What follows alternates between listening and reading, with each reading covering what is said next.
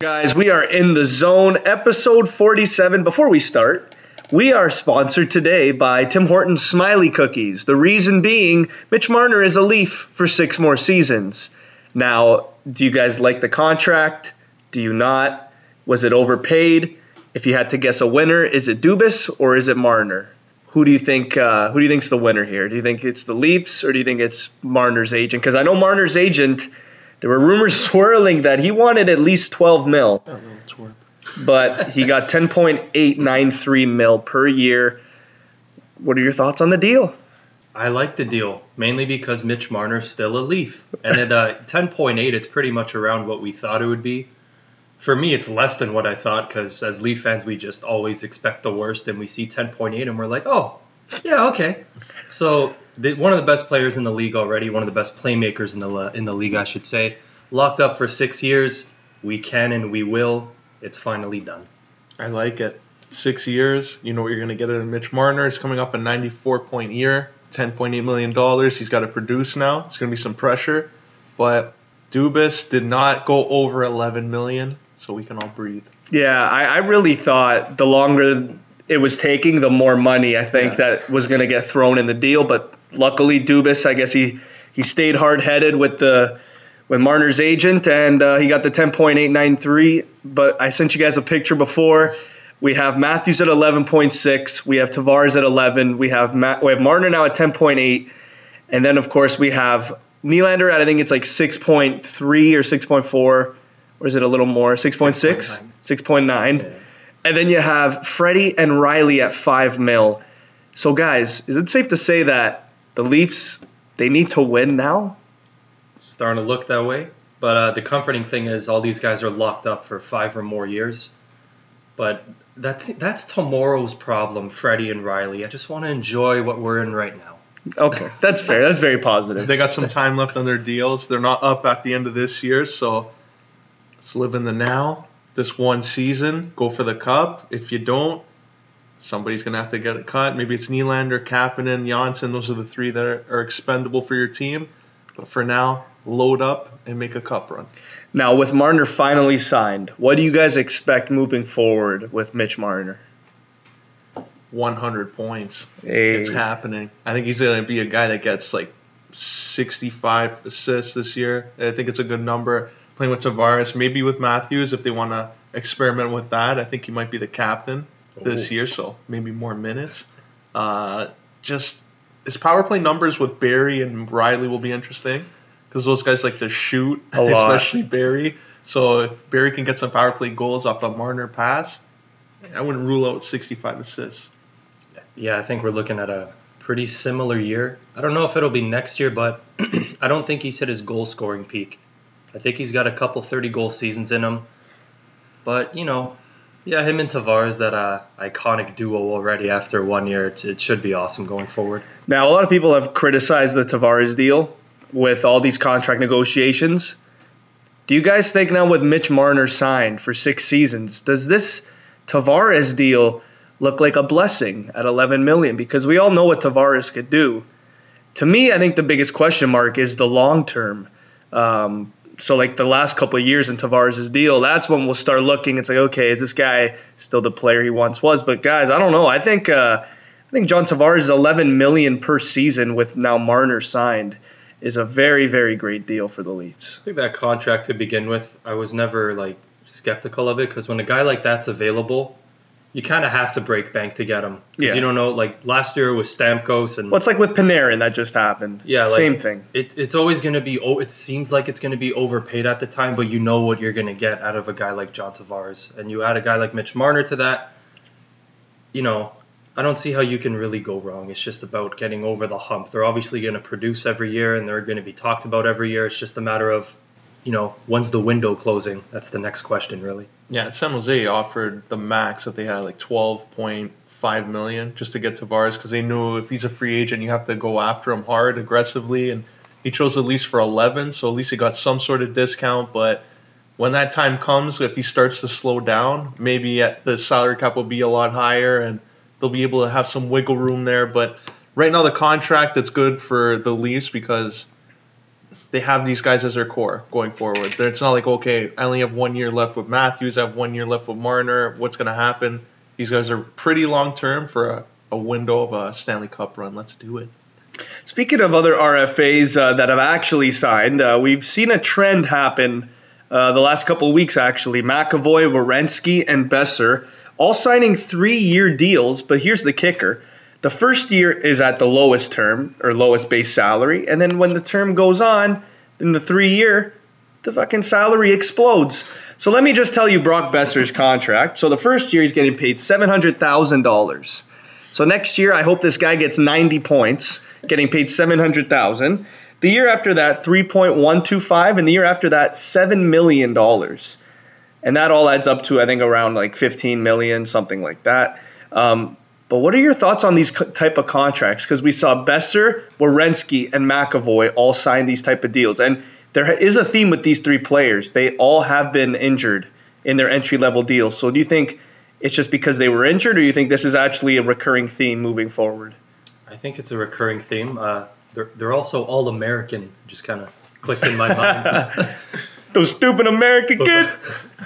Uh, for the for the fans, it kind of sucks because then you see like three years from now, and then they're gonna want this, and you're gonna have to go through the whole situation again. For the player, I understand. Like you want to go for the bridge deal and bet on yourself, and then break bank even more three, four years from now. So for the player, I, I understand where they're coming from. Yeah, just three years. They want to make sure that year they're getting seven million. They're to put up 100 points, and that's when they'll ask for 11, 12, whatever it is at the time. But I like it how it's uh, not front loaded like the other contracts where they got like 15 million the first year and then nine in the last year. It gives them that incentive to want to improve. Exactly. In the seventh, the third year when they're making seven million. I think the pressure's on more too for these contracts to actually progress as a player because the league is getting younger, and um, these contracts actually contradict that. So you're getting more money when you're older in your con, like when you know you're you're in the last year of your contract, but I don't know. I think I feel like these deals are kind of weird for me because when I saw Zach Werenski like two years ago, everybody was praising him. This guy is the best defenseman under 25. Uh, he's he's probably better than Seth Jones. I heard that at some some people were saying that at certain aspects of his game, but then he just gets a three year deal here. I really don't know what they're expecting in, after his third year's done because I know Werenski, if he's healthy, he'll get you 15 goals, he'll get you around 50 points and uh, yeah, I, I, if I'm Columbus and Boston and Vancouver, it's going to be tough when their contracts are up because they're going to be getting paid around seven in their last year. And that's probably going to be the theme. They're probably going to be like, I want seven every year, or I want 8.5 every year. And you got to remember, defensemen, it's a big price nowadays, especially guys like McAvoy and Werenski. So, and I was saying to Nick earlier, McAvoy has been injured for majority of his career so far. He missed half of last season. So if this guy was not injured, I think Boston would be also in cap hell, kind of like the Leafs, because this guy would probably want eight mil a year, and he probably would want an eight mil, eight year, sixty-four million dollar contract, and they definitely would not be able to afford it. But for now, they got lucky. McAvoy's been injured. They're getting that three-year deal, and I guess we got to wait and see what happens. But yeah, I guess this is a recurring theme. I know Matt Tkachuk said that he wanted to do the Matthews five-year type thing, but I guess agents and GMs have not been on that level of trust, I guess. Five years, I guess maybe it might be too long. You got to remember, all these three players I just mentioned, they've all been injury prone. So I don't know what they're look when they look at them and they go in these meetings. What do they look at in terms of trade value? Because you know Boeser, he's arguably your best goal scorer already, and he's played 260. What's he played? He, the first year was around 60 games. very Matthews like. yeah, 60 and then 55 the next year. Yeah, so they, they haven't really shown that much. So I don't know if they really see a lot of trade value right now. But man, I don't know. After that first year in their contract, I wouldn't be surprised if they sign an extension right away. Maybe like a year or two after. It's like, yeah, we'll just extend you. It's kind of like what they did, what the Flyers did with uh, Konecny. He was was he an RFA though? Yeah, yeah. He wasn't no talked about as, as much because there's this huge crop. Or no, uh, sorry, not like Konecny, like Keller. So you're in. The, that's with not an off a entry level, but Josh Morrissey. Yeah, same same deal. Yeah, exactly. Um, but yeah, just what are you guys' thoughts on the guys that still haven't signed? Connor, Laine. Tkachuk, Rantanen, Point, all these guys still not signed. Do you think they're looking at the three, or do you think they're looking at the eight or the five? Uh, I think they're looking at William Nylander and Mitch Marner. Nylander held out till December to get his money, and he's getting a nice salary. And Marner, they're looking at the number he got, and from Patrik Laine, Brayden Point, who carried their team when it was uh, time for them to do that, they're going to be wanting more than that. So the GMs, good luck with that. I'm just assuming everyone's looking at a four or five year deal because that's all that's really happened other than Mitch and Konecny. So because that's just the way hockey is. I feel like back in the day there was never problems with the years and deals. Like the there was always it was always eight years. Like that's like a minimum. Like that's a threshold. Eight years and that's it. Now it's like you could get three, you could get two, you could get five, you could get six, you could get eight. It really, there's it's all over the place. So that's why I think this RFA period is actually very exciting too. Kyle Connor, I've heard he that um, Cheveldayoff wants to sign him long term, around six years, and I heard that Laine they're looking to do actually a bridge deal in doing around two three years. So I don't really know what that means because I can't see Laine being that player and doing that. But this is going to be exciting. I have no idea what the hell's going to happen. Training camp's already started. Yeah, we're like a few days in already. Well, preseason games are, have started too. Yeah, so most people would say it's too late, but when do we get to that point where it's like, okay, sign the fucking deal? no I, I would I would say right before the season because you haven't trained, you haven't trained with the team.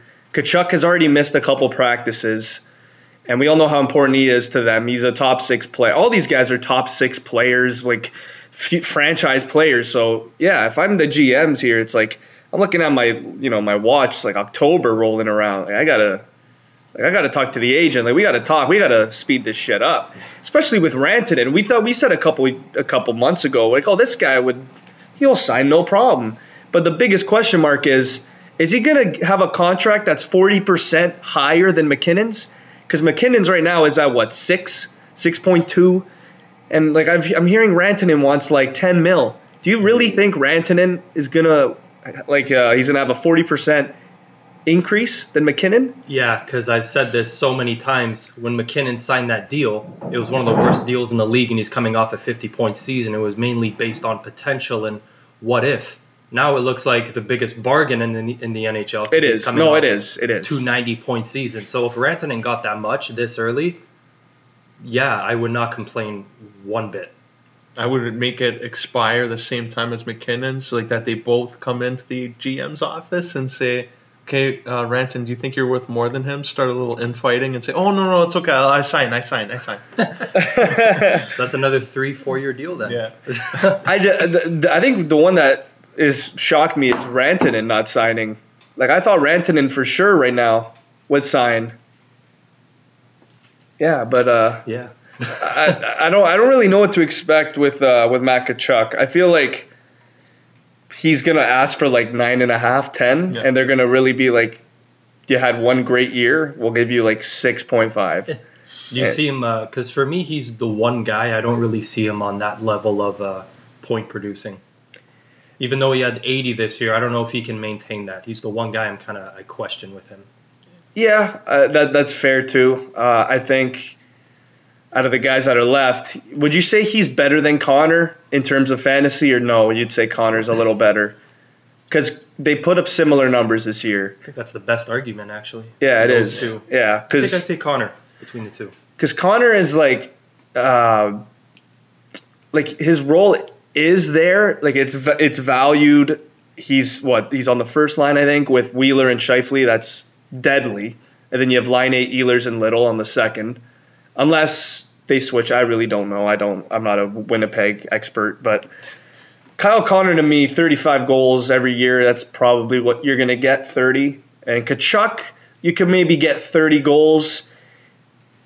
I don't want to say 80 points. I don't. Yeah, I agree with you. I don't think he'll be an 80 point guy. I think 70 is a good number.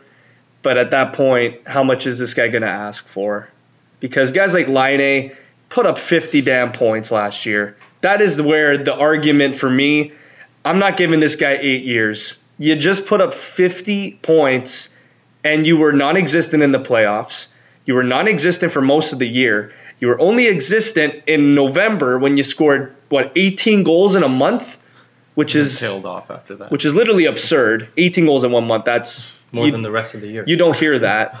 Uh, but yeah, I don't really know what to expect with Line if he gets a two-year, 20 million dollar contract. I would not be surprised. 10 mil per, like I think for me, points the weirdest one because I haven't heard one thing from Brayden Point in Tampa Bay. I hear. I just keep hearing they're offering him less than eight, and that's that's a joke. They keep lowballing him then, Yes, which even now is like, okay, it's next step time. because he's he's been on a trajectory that we saw with Cooch. The first year he had 40, then he had 60, and then 90. So it's like this guy is has the talent and the offensive ability and the defensive ability, and he captained Team Canada. So you, you, you this guy has a pretty damn solid resume. Oh, you can't be Columbus down ball. You can't you can't can be you can't be lowballing him now. Not this time in his career. You can't. So They're gonna have some problems. they're gonna have some problems. uh, I don't know what to expect. If that means they have to ship off someone like a Gordy or a Johnson, whatever. But yeah, they have to sign Brayden Point because then that power play will be the best in the league, and you can't argue that. But yeah, with all that being said and done, now we're gonna go to our top ten fantasy defensemen. And I'm gonna kick it off with Alino because I love when Alino starts these lists. He gets them going. He makes them juicy. All right, so first honorable mention for me: Drew Doughty did not make the list. Chris Letang did not make the list, and uh, I forgot who else. oh, okay, Vlasic. I had a soft spot for him. Usually I pick him up. Good little two-way player for fantasy. I didn't put him on this list. so number ten is Oliver Ekman Larsson of the Arizona Coyotes. He's a really good offensive player. He's uh, going to have some help now with Kessel in there, and just on the power play, I think he'll get some points. Minus though will probably be at minus 35. So if you can look past that, he could be a good bargain to add to your defensive core for fantasy. Yeah. Now you're next. Okay, so my so my honorable mentions are wow, uh, Mark Giordano coming up. He'll do it this year. I'm sorry, I love you, Mark. Don't think you'll do it again. Um, Keith Yandle, another guy that just missed it for me. Uh, he had what 62 points last season. Everything was clicking for him. Um, don't see it happening again. I could see him getting around 50, not 60. He's just he's 33 now. I don't see him getting 60 points. Um, another guy for me. This might be too early. Rasmus Dahlin already for me on my uh, honorable mentions. This guy, me and Pinello have talked about him so many times. This guy's a wizard when he's in the offensive zone. His stick handling's retarded. And then of course the last guy that didn't make it for me, and he's my boy now, PK Subban, just missing the list for me. So my number 10, you guys know I love this guy. He's on Columbus. And uh, I have him actually projected here 61 points going into this season. I have him getting around 15 goals.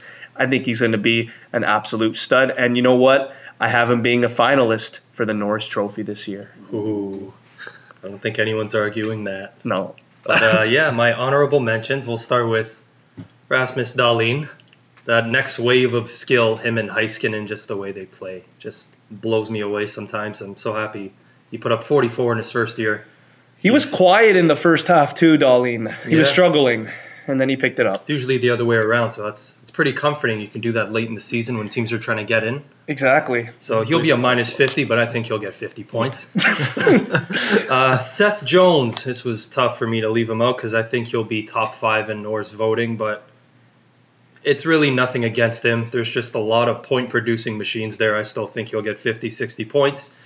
And finally, PK Subban, who by his standards had an off year, but on the Devils, I think he could score around 20 goals and get back in that 50 point range. He definitely can with the help there. Him and Hall, it's it's going to be fun. Awesome. But uh, to kick off my list at number 10, Keith Yandle, who hasn't missed a Yeah, very similar, this guy. Yeah. Uh, Yeah. yeah. he hasn't missed a game since the 08 09 season. Who the fuck does that? yeah, that's fucked. that's. That's a decade without missing a game. and he's he's 33 years old. He's just he's a machine on the power play. He's such a great passer, uh, great setup man. I think he could hit 60 next year. He's got a great setup. and It's like Rielly with the Leafs. He just kind of okay, feed it to the point and then pass it off to the you know, Barkov or Huberdeau and let them do the rest. So or Trocheck or Hoffman he'll mooch a ton or of assists. Dadonov. I- Shit. He's one of those guys. He might be a minus, but he'll have like 40 power play points and a ton of assists. Keith Yandle, number 10. My number nine from the Tampa Bay Lightning, Sergachev.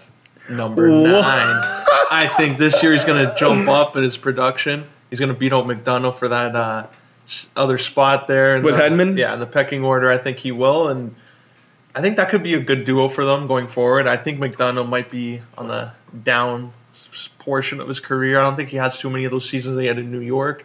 But I got Sergachev really having a strong year, breaking out even more, and he's got my number nine spot. What do you expect from him points wise? I think he can realistically get like 55. Okay, that's Solid. solid. Some So, assists, get some goals. so now we have the breakout player, Sergachev, this That- year. That'll be another guy they have to sign in like a year. Oh, good luck with that. See what what what Alino just said with Sergachev, that's what I had last year with Provorov, and he completely let me down. So Yeah. we'll have to wait and see. But my number nine is on the Nashville Predators. Roman Josi is in at number nine.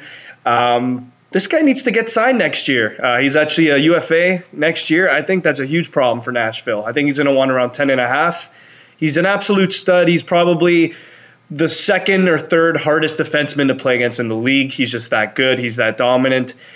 A lot of people actually downgrade his offensive game over the last couple years. They think he's like maxed out at like 55. But you know what? With guys like Duchene and Arvidsson and Forsberg and Johansen and all these guys up at the point, I mean, not at the point on the power play, and now with the league, you know, having four of the five players on the power play that are their forwards.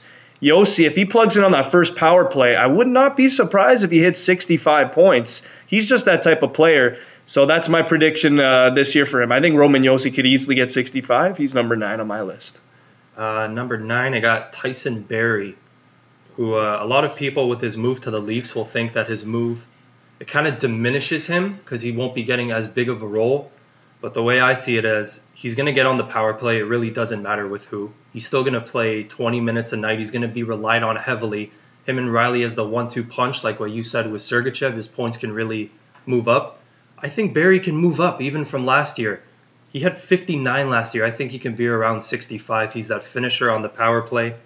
I, he's established himself over the last three years as one of the best offensive D in the league. So put him on a team with the Leafs. Yeah, I can see him doing it again. So I got him at nine.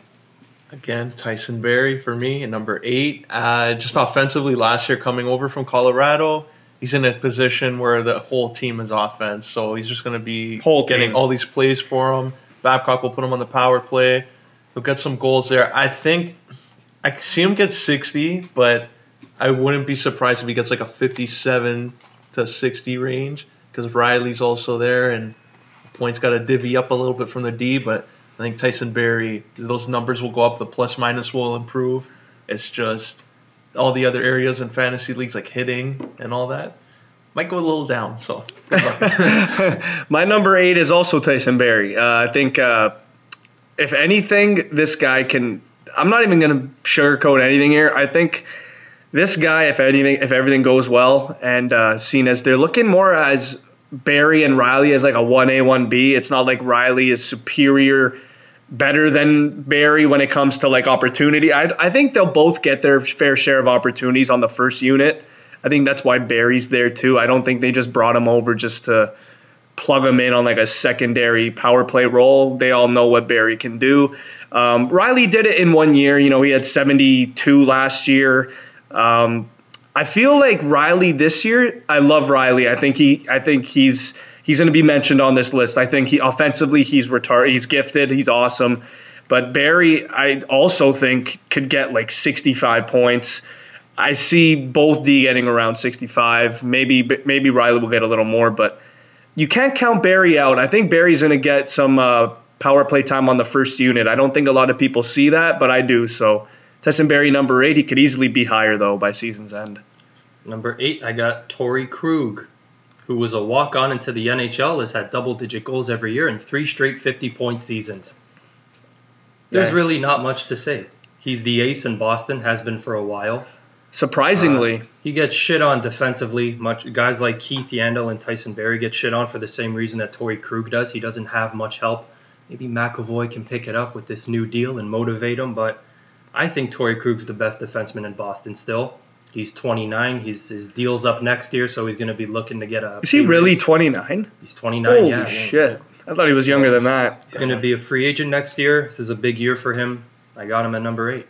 I don't even have him on my list, and I'm happy to admit that. Screw Boston. All right. yeah, I got uh, my number seven, Shea Weber, the Montreal Canadiens. Oh, here we go. I had him last year and the year before. He always seems to be in that top five range when healthy, but I just don't think he's going to play all 82 games. I think that ship has sailed in his career. But if he's healthy, I think he can get realistically in the 50 range if he plays a good 60 games, 70 games. But he's the whole reason why if Montreal is going to be successful, he has to play.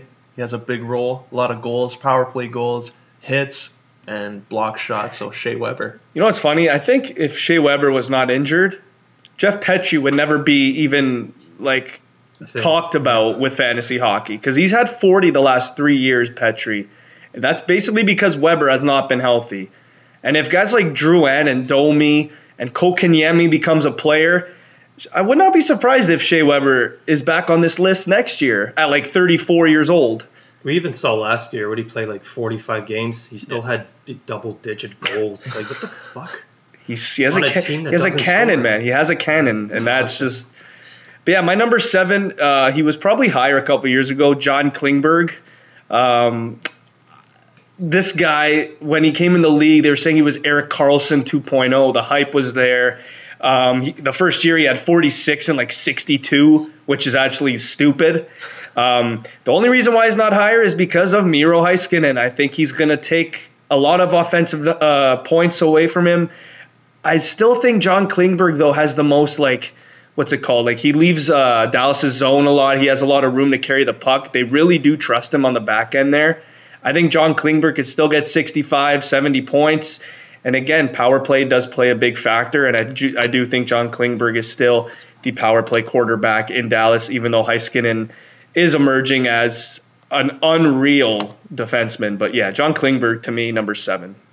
Uh, number seven, I got Roman Josi, uh, one of the most consistent D in the league, fantasy or not.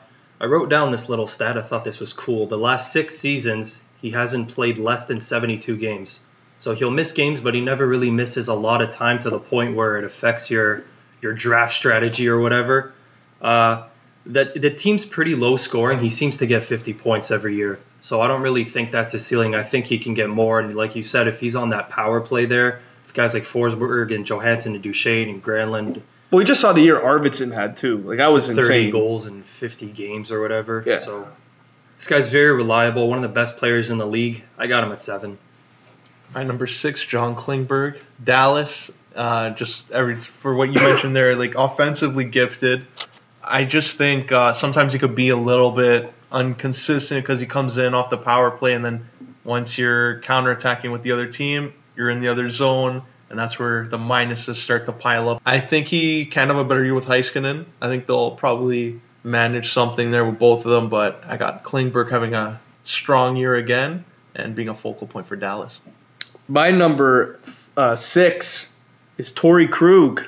Um, this guy actually, when he came in the league, I remember that playoffs when he came in, and everyone's just just praising this guy, Torey Krug. Torey Krug, 23 year old. Like, okay, yeah, this guy's pretty solid. And then all of a sudden, Zdeno Chara's game started to slide, and Torey Krug's just hit another level. And uh, Torey Krug hasn't looked back since then. I'll say maybe three years ago, that was when Chara's offensive numbers just tailed off completely. And that is when Torey Krug just went up and stayed consistent. And uh, if Torey Krug is going to continue to be the power play quarterback uh, with the best line in hockey, I would not be surprised if this guy actually has a career year this year, especially now with a contract year. This guy's gonna he's gonna have a monster year. I think I'm I'm looking at around 65 to 70 for Torey Krug. And if this guy stays healthy, just watch out because this guy would not be surprised if he gets 20 goals because he's that good. Uh, for my number six, I got John Klingberg. Been in the league for five years. He came in with that Erik Karlsson hype. Uh, I honestly believe he's one of the best D in the league. I just love his style of play.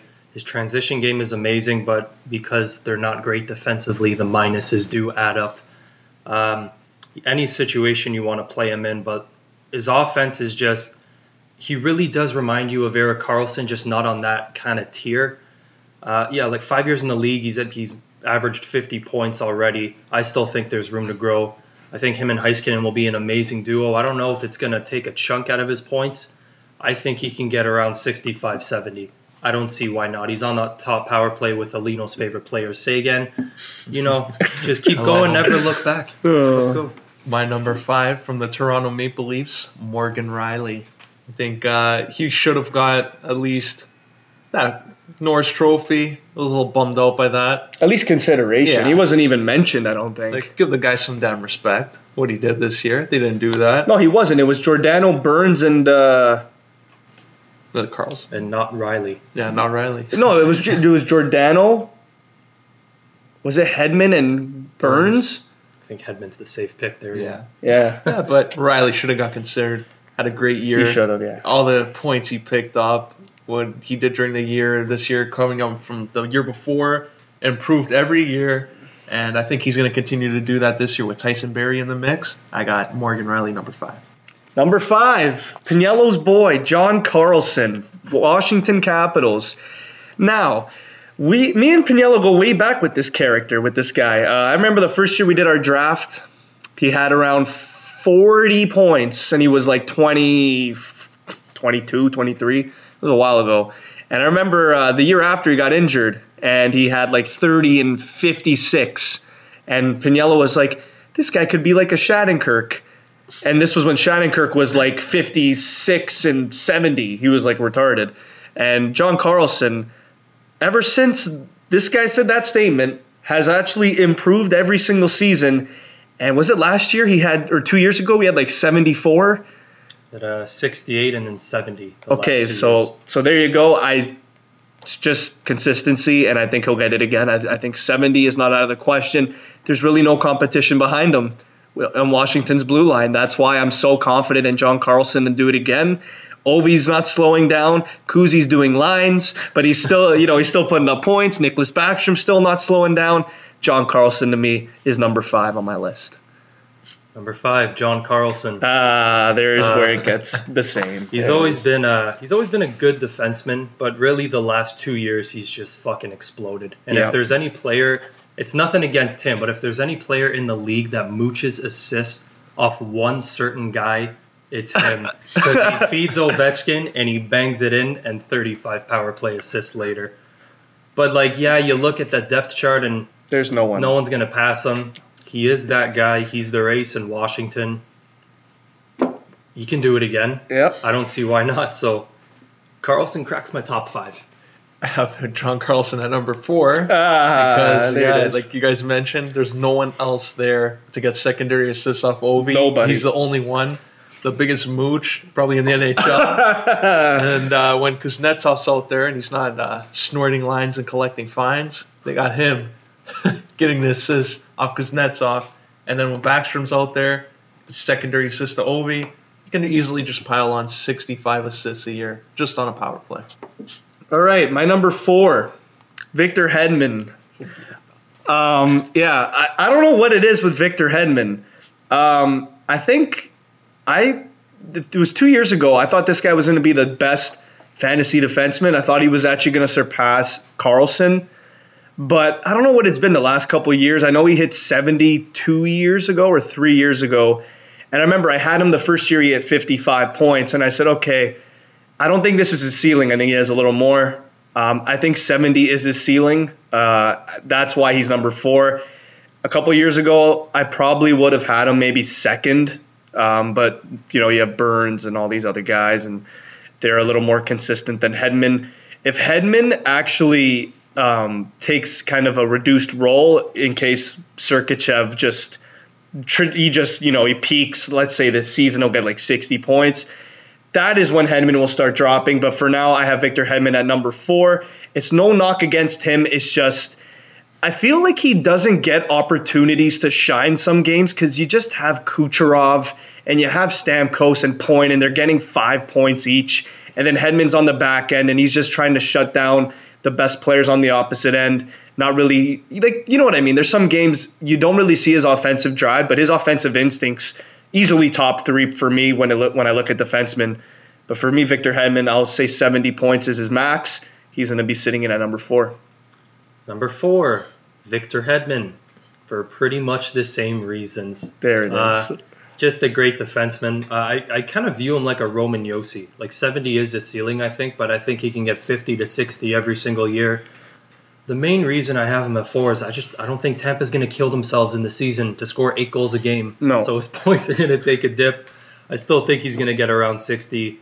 Safe pick, one of the best in the league. Hedman at number four. Number three, Victor Hedman. I think uh, this year, like you mentioned, like his ceiling is like that 70 range, and especially with all those offensive guys like Point, Stamkos, Kucherov, and I think Sergachev's going to really ascend this year. You can't really go and shoot for 90 points as a defenseman. No. So I think No. his uh, point uh, production will be a little lower, but he's still just going to be a reliable fantasy player, I think, and part of Tampa's success. All right, number three, Brent Burns. I have Brent Burns at number three now. Hold on here. A lot of people are giving me uh, Pag's giving me this look. Uh, I think it's because of age. That's why I have him at number three. Um, I know he's been like killing it the last four years in San Jose, five years in San Jose. Um, but you know he's hit 70 almost every single season. I think this is the year where it kind of goes down a bit. I think he's been playing a lot and uh, he's been relied on quite a bit. You got to remember he's 34 now. I don't think 70 is out of range for him, but don't be surprised if he gets around like 60 or 65 because I remember 2 years ago he didn't even hit I think he had like 11 goals 2 years ago and he had like 59 or 60 something points. I'm seeing like I'm not saying he's bad. I'm not saying he's he's going on a downward spiral. I'm just saying he's not the number one fantasy defenseman anymore. Number three, Brent Burns. Number three, Erik Karlsson. Not the best fantasy defenseman anymore. That's basically what I was going to start with, the way you ended it. Uh, I still think he's unbelievable. He kind of got, like, everyone shit on him last year for having 45 points in 53 games. Can we just think about that for a second? As a That- defenseman? That's crazy. He had three goals, which is obviously underwhelming, but he's he's still even with the fucking three ACL tears, he still blows by people. He's very poised with the puck. We all know who he is. He's fucking. We saw him with kill us with Ottawa for ten years. Um, you know, he's in his 30s now. He's had the injury problems. I think if he plays, he can easily bounce back. Assuming he does play the full year, I think 70 points isn't out of the question. So I got Erik Karlsson at three still. Number two, Brent Burns. Uh, just a goal scorer on the back end. and all the points he's been picking up. I think uh, even San Jose, just look what they got him for. Devin Setoguchi and the GOAT, Dany Heatley, when he was on Minnesota. So that worked out well for them. He's a guy that I think, even if he slows down with age, he was also a right winger before, so they'll just put him up at right wing. And he's still. Then he's not on the list then. He'll still put up the points and goals. So I think Brent Burns still has some gas left in the big friggin' tank that he has. He's like six eight, a monster. I think he still can be at the top of fantasy hockey. You guys are really making me uh, rethink my decision. But guess what? I'm not. My number two is Morgan Rielly, Toronto Maple Leafs. This guy, uh, yeah, uh, offense is run in Toronto. Uh, defense is not a big part of Toronto's game. We all know it. Kyle Dubas loves the skilled guys. Morgan Rielly's that player. He's shown all the skill the last couple of years. Last year, 72. Don't be surprised if he gets 75 this year. That's my expectation, especially with Marner and all these guys signed. Morgan Rielly's my number two, and for me, he could easily be number one by season's end. I like it. I was so confident I was gonna have him the highest on my list, and then you guys pull this bullshit. So yeah, number two I got Morgan Rielly, 55 and then 70 point seasons. Babs shoved him into a defensive role to right off the bat, and he was putting up fucking 21 points a year. So that was fun.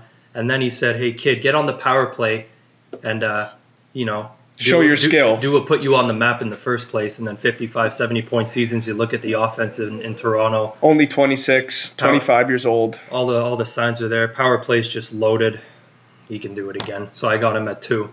Remember when uh, Brian Burke went up to Gary Bettman and said, "Oh, we had him first overall," and Gary Bettman just laughed at him. It's like, "Oh, really? Yeah, we're glad that it worked out."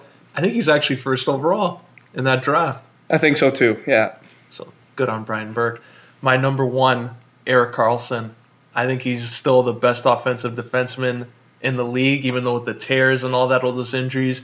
I think last year injury trouble we saw with one leg when he did in the playoffs, and he was still uh, a difference. He was maker. over a point a game in the playoffs. It was just crazy to watch, and they were even saying, "Oh, you know, he's injured right on one leg," and that's what Mike Babcock would probably like to hear. It's like, "Oh, he can still go. Looks better."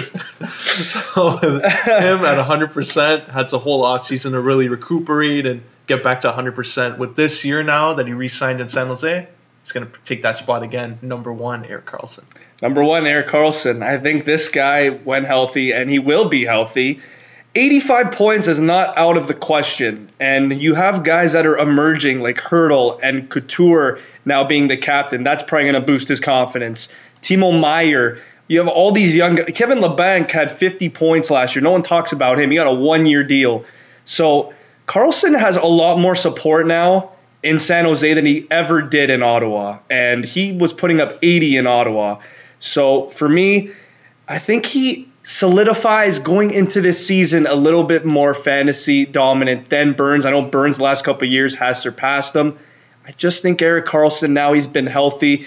We saw in the playoffs he had like 17 assists or something. He was just on a tear. He would always carry the puck the most. Me and you, we always talk about how much he has the puck during the game. It's like half the game. Erik Karlsson to me is a wizard. I think out of every D in the league, he's the only D for me right now that could get over a point a game. So that for me, that's the reason he's number one on the list. Number one for me is still Brent Burns. So it's a San Jose Shark. San Jose can go fuck themselves. Yep. Yeah, they got two point per game defensemen, which is very rare, even given the fact that everyone's got a point per game player on their team. San Jose's got two defensemen that can do that. Uh, he scores 20 goals every year and he's around 70, 80 points. He's a horse on the power play, plays half the game. You know, him and Karlsson, that's it's a very scary duo. He is he is 35 now, but with that being said, he had a career year last year with 83 points. So I think he'll I don't know what slowing down means. I don't think he'll reach that next year, but I, I still think nothing will phase him and you're looking at around 20 goals and 70 plus. Yeah, that, that that's the for me that's just the difference is I think Karlsson will I think now that he's signed he doesn't have to he doesn't have that stress either the injuries are, gone at least for now knock on wood. But yeah he's I think Erik Karlsson will get 80 easily next year. That's just my opinion. That's it. But now we got to move forward to the ring. Uh, King Corbin is now official. What are you guys thoughts? I know that this tournament was actually pretty good. Uh, what was your? Uh, I, I, know that WhatCulture does this quite often, ups and downs. Ooh. Now I want to just do this quickly because we really like. I don't want this to be too long. What were your ups and downs of this tournament? And who in your mind? This is kind of obvious, but who in your mind stuck out the most? Okay, well I'm gonna go with the safe pick here and just go Chad Gable because uh, he's one of the million guys they have there. That's that's like, oh, let's just, he's got talent. We'll throw him in and give him a chance. He's been doing nothing for so long. And, uh, you know, we pay attention so we know how good he is, but it's nice to actually see them realize it and put them on TV and have them put on these great matches. And whenever they do the tournaments, like when they do it right, it's the best thing uh, on wrestling. So I'm happy that they got the King of the Ring tournament right. It was a success. It was fun. Everyone got a lot of spots in, but the winner is just the funniest thing to me. Yeah, I'm gonna go with the winner. That's an up for sure because they went with the heel that the crowd obviously can't stand when he comes on TV, and not at all. Just the down that I really hate. Remember that triple threat in the semifinal of the oh, tournament? Yeah. Oh my god! It's supposed to be single elimination, and they're trying to make this like a tournament. So that's like the World Cup, saying, okay, you guys both draw. You're gonna have a three way. We're all gonna play for the World Cup. Just go to the final. I think that was dumb and. uh Chad Gable, Shelton Benjamin was a little bit of a down because I thought all the other King of the Ring matches were long. That one was pretty short and didn't really showcase Shelton Benjamin and what and Chad Gable what they can do in a match. So that's my down. You guys could probably predict what my down is. My down is what the hell happened with Kevin Owens in this whole tournament. They were building this guy up. as like the next Stone Cold at SummerSlam weekend, and then you have him get eliminated by Elias in King of the Ring. And okay, that's great. There's a guy that actually needs a win. He doesn't win often, Elias. And then literally, Shane McMahon replaces Elias in the match, loses to Chad Gable, and then Kevin Owens gets fired. It's good. The up is storytelling, but the down is just the end result. It's just it, it was flat. What was the point of the push for Kevin Owens there? It was just for me, he kind of got lost, which is kind of surprising because Kevin Owens was running SmackDown, and then all of a sudden, here's Shane McMahon winning another feud. so uh, I I still don't understand. I hope the whole NXT rumor is. I hope it's true because I guess it's a restart for Kevin Owens. I thought him coming back from injury was going to be a restart, but I guess uh, they're to have to do it again. And that's a big fat down for me. Big I, fat down. I feel like they didn't have any plans for KO to win the King of the Ring. Because, like, they had him up against Elias in the first round. And then when they saw that, they're probably like, oh, okay, we can keep the Shane stuff going then. We'll just have, like, a, mm-hmm. a sneaky finish, and then Shane and Owens will keep going at it. But, yeah, I guess that's my down too. I didn't answer that before. Just KO being out in the first round. Well, because we, off. well, me and you, we originally predicted Corbin. I think Owens was the final. I think that's what we predicted, and Corbin ended up winning. But the, the the thing that was great was the unpredictability of Gable. We all knew that Gable was like unreal, but it's WWE. They're not going to fucking push him. They're not going to put him in the spotlight, and they actually did. You know, he had a beautiful haircut. You know, he's looking nice, and then you know he got his push. Another questionable outcome for me was uh, what was the point of Ali in this tournament? Because uh, he beat Buddy. I know he beat. I know he beat Buddy. That was great. Yeah. Buddy's emergence to like stardom, but even then, just to me, it fell flat. I feel like they could have done a little more with both of them, especially Ali. This guy's been getting time to even talk on TV. And then for me, the last couple weeks, I haven't really heard of Ali at all. So I don't know if they're kind of holding back on him because I remember in February, I remember they were really going to push him. They were going to give him a Kofi spot right now, but that changed. And uh, yeah, it was just a, to me, it was predictable at the end of the day that Corbin was winning, but Chad Gable being the challenger in the finals was refreshing. So I applaud WWE for that. But moving forward, Clash of Champions was Sunday. Basically, no titles changed except the, the, the, the tag titles. Both of them changed. Um, what are you guys' thoughts on Roode and Ziggler winning? I'm happy for Roode because he hasn't really been doing anything. But to me, it's kind of like a red flag last second thing where it's like, oh yeah, let's not give a shit about the tag division. Throw it on these guys for now, and then Heavy Machinery will beat them later on, or the club, or whoever.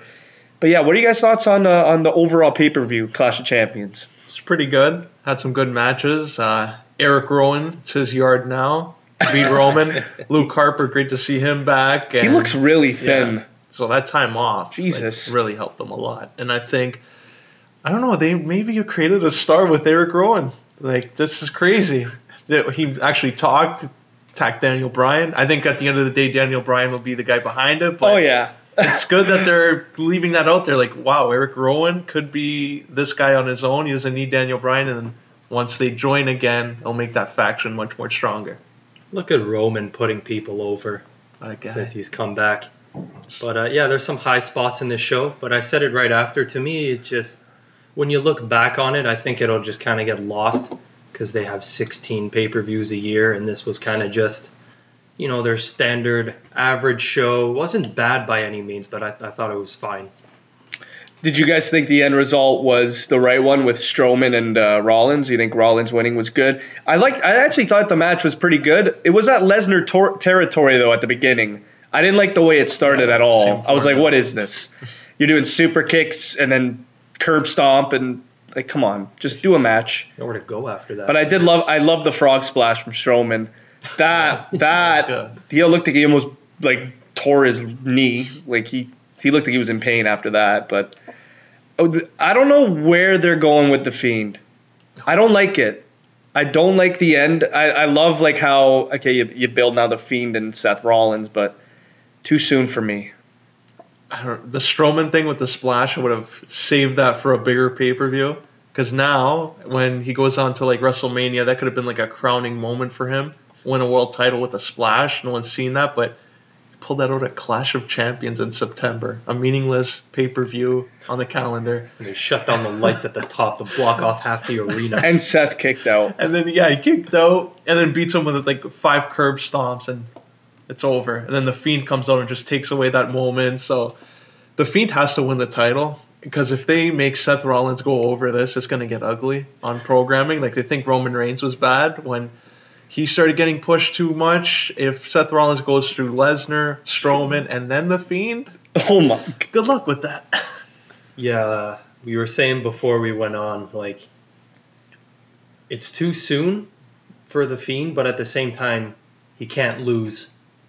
So we're kind of in a weird situation here. I don't want to see it now, because there's always that. When you're a WWE fan, it's just worst case scenario. How are they going to fuck this up? And if Seth were to win, I think it will be worse than Roman, because the Fiend has been the most exciting thing that we have seen. Ever. I can't even fucking remember since when. So, come on, Bray. What if Bray just comes out? It's not the Fiend. Like they promoted as a Fiend, and then the match ends up being against Firefly Funhouse Bray. and he still wins.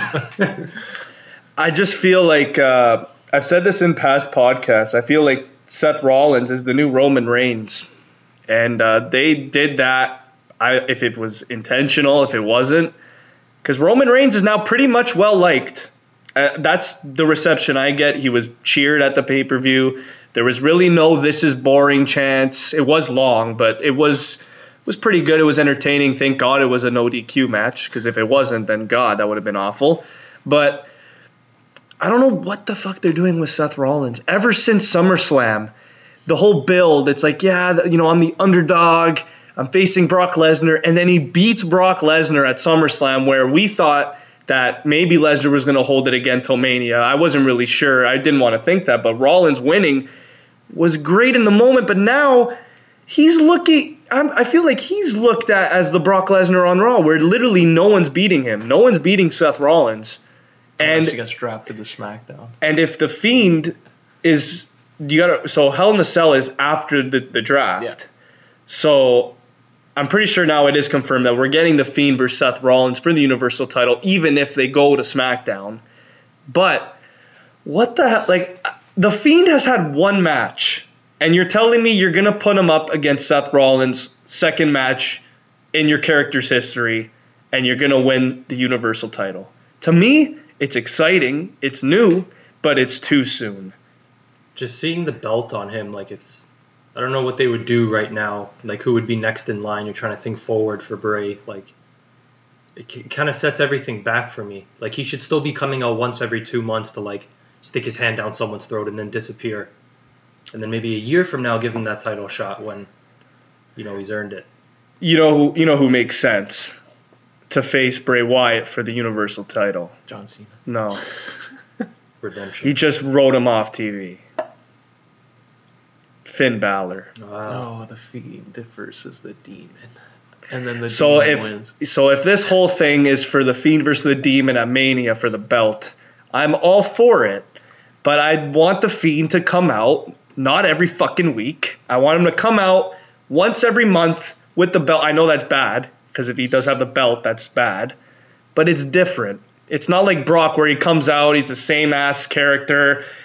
You know, like I love like Brock Lesnar. He was a part-time champ who would never defend it.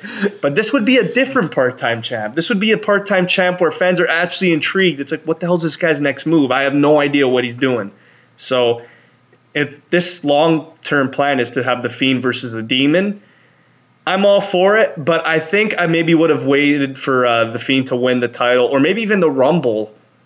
So like I maybe would have done something different like that, but I guess now they're in a corner where Seth is the most over guy, but at the same time the most hated guy probably on the roster. And then you have the most exciting thing going, the Fiend. So yeah, they really are backed into a corner when you think about it. But yeah, I think the Fiend has to win this. If he doesn't, major backlash. Huge. I'm afraid to see how this Fiend title run would end. If he wins it, you know they're going to end it with a sour note, and I wonder who is going to be the guy to unfortunately end it. Maybe it will be John Cena. I feel like it's your boy. reign. Brock. Yeah. Nah. There's just whenever we think he's gone or it's something. He comes back. they- he makes a prediction like the money in the bank The and only comes thing- back. Like those two characters, like I don't know how they would even make that program work. Like, well, you would you would have to have Brock the face. You would I have. I don't think those styles would. I think those are the two you can't even really put together. It would probably be. Okay, but remember SummerSlam when Lesnar was the face and Taker was the heel? Yeah, that was. It's odd. shit like that, yeah. Like it would be something like that probably, where it's like, yeah, the Fiend is cheered and Lesnar is kind of cheered, but yeah, Lesnar's the face here. Unless. Here's another bold prediction: King Corbin beats the Fiend at WrestleMania for the title Oh my and god. walks out of Tampa with the gold. You want to talk about you want to talk about like top heel in the That's- company? yeah, that's that's. Baron Corbin. Yeah. I think I'm going hiatus on this podcast if that happens. Yeah, I don't I don't want Baron to win the title. Can you imagine the reaction the next night? He comes out with the crown, the red belt. I'm your new Universal Champion, Tampa's favorite son. Baron Corbin. Corbin. now, well, the last thing I want to talk about is Kofi Kingston's title reign. When do you guys think it's ending? I think it should have ended the uh, Sunday night because the revival beat the New Day. I thought like all three of them winning would have been pretty cool, but I guess they waited. I think Orton should win at Hell in the Cell, kind of like what me and this guy said last week. Do you think it's really going to happen though? Because he beat Orton clean. Yeah. That's Uh, no, I do not. I think Kofi gets the better of Randy in this feud. Uh, I just think, you know, 10 years ago, I guess Kofi wasn't ready or whatever they were going with, and Orton was owning him. 10 years later, I think they're going with Kofi's proved himself over those years, and now that he's the champ, he can take on everyone. And then you circle back to Randy, and I think Kofi at the end will win the feud and then say, hey, I deserve to be here. And then one of our heroes comes in and ends his fucking reign. I just feel like it's gone to the point where he's done like as much as he can to win the crowd over, and now the crowd is kind of like turning on Kofi. You could tell. I see mixed reviews with that. Like some people love it, some people hate it. I don't really know where to where to stand. I don't. I don't mind it for now because like the programs haven't like him with like he's brought the best out of Orton, like at least in a long time, and I appreciate that. But man, that SummerSlam match just threw me off, and it threw me. It made me very sour with Kofi because they built that, and then it ended in a DQ because why? He looked at his family. We were in Like- the crowd too, so when the, the match So- stopped, we're like, "What the fuck happened?" I didn't know what happened, dude. I'm like, It was like ding was ding ding. We're like, count out? we're like, what it was a DQ. We're like, are you fucking kidding me? This And is the would- most. yeah. This dude had the most animosity, and you're gonna end it in a DQ finish. That's why I kind of like the uh, the revival stuff and adding Biggie and Xavier in it, and you get more elements to it. and It's a little more exciting, but, But that's why I'm surprised Orton lost that Clash of Champions. Yeah. yeah, clean. I'm like, what? That was weird. Like, okay, is this because do you remember what they said? You don't get a rematch if you lose. way back when. So it's like, is this guy, is this feud over? Who's Kofi feuding with moving forward? So that's why tonight should be intriguing. I don't really know what to expect with Kofi tonight. I feel like they give you hints because like he's teaming with the revival, and the Riv- the revival just won the tag team titles, and then people will think, "Oh, Orton's gonna it's gonna be his time soon," and then they'll have all the belts. I feel like that's how they're gonna swerve you, and then Kofi will win. And then that's when the other story comes in play that, oh yeah, I deserve to be here. I just beat Randy Orton, the guy that told me I was never going to make it as a top guy. it's just like I don't know who who's next in line. Baron Corbin. I want to see Probably. Ali- something for Aleister Black. Yeah, but that would he have to be a heel to face Kofi or He kind of Randy he kind of is Yeah, like in a way, tweener. He's a tweener. You that's why they should have had that. Yeah, they should have had Randy win. It would have made the most sense. This that's the only feud that you would think, okay, that could be a Hell in a Cell match, and then after that, have Randy go over again, and then Aleister Black comes out. You I probably the way I probably would have booked it at least a month ago. I probably would have had Orton beat uh, Kofi and then have KO beat Orton for the belt, and I, I guess that's not happening now. So I don't know what to expect. I don't want to see Kofi have it for a whole year. I really don't want to see that. Yeah. But if that means you have to solidify and make Kofi's legacy that much bigger, sure. But I just want to see Daniel Bryan win the title back. Another. I name, miss those days. Unfortunately, could be Shane McMahon. No, Imagine No, that. I think Kofi those. and I think those days are done. I, I can't imagine it. It can happen. You never know. There's that Saudi Arabia event. All the plans get No, thrown out yep. the fucking Halloween. window. Who's gonna step up to face Kofi? Shane McMahon. oh my god. They need those old timers back there. Well, that's all we have for this week's episode. Make sure to make sure to, to to listen to us on all our socials and all that, SoundCloud, everything, YouTube, you name it, Spotify. And yeah, that's it for this week. Hopefully, uh, at the Saudi show, it's not Shane McMahon, and hopefully, maybe it'll be King Corbin because the draft is soon. Take care, guys.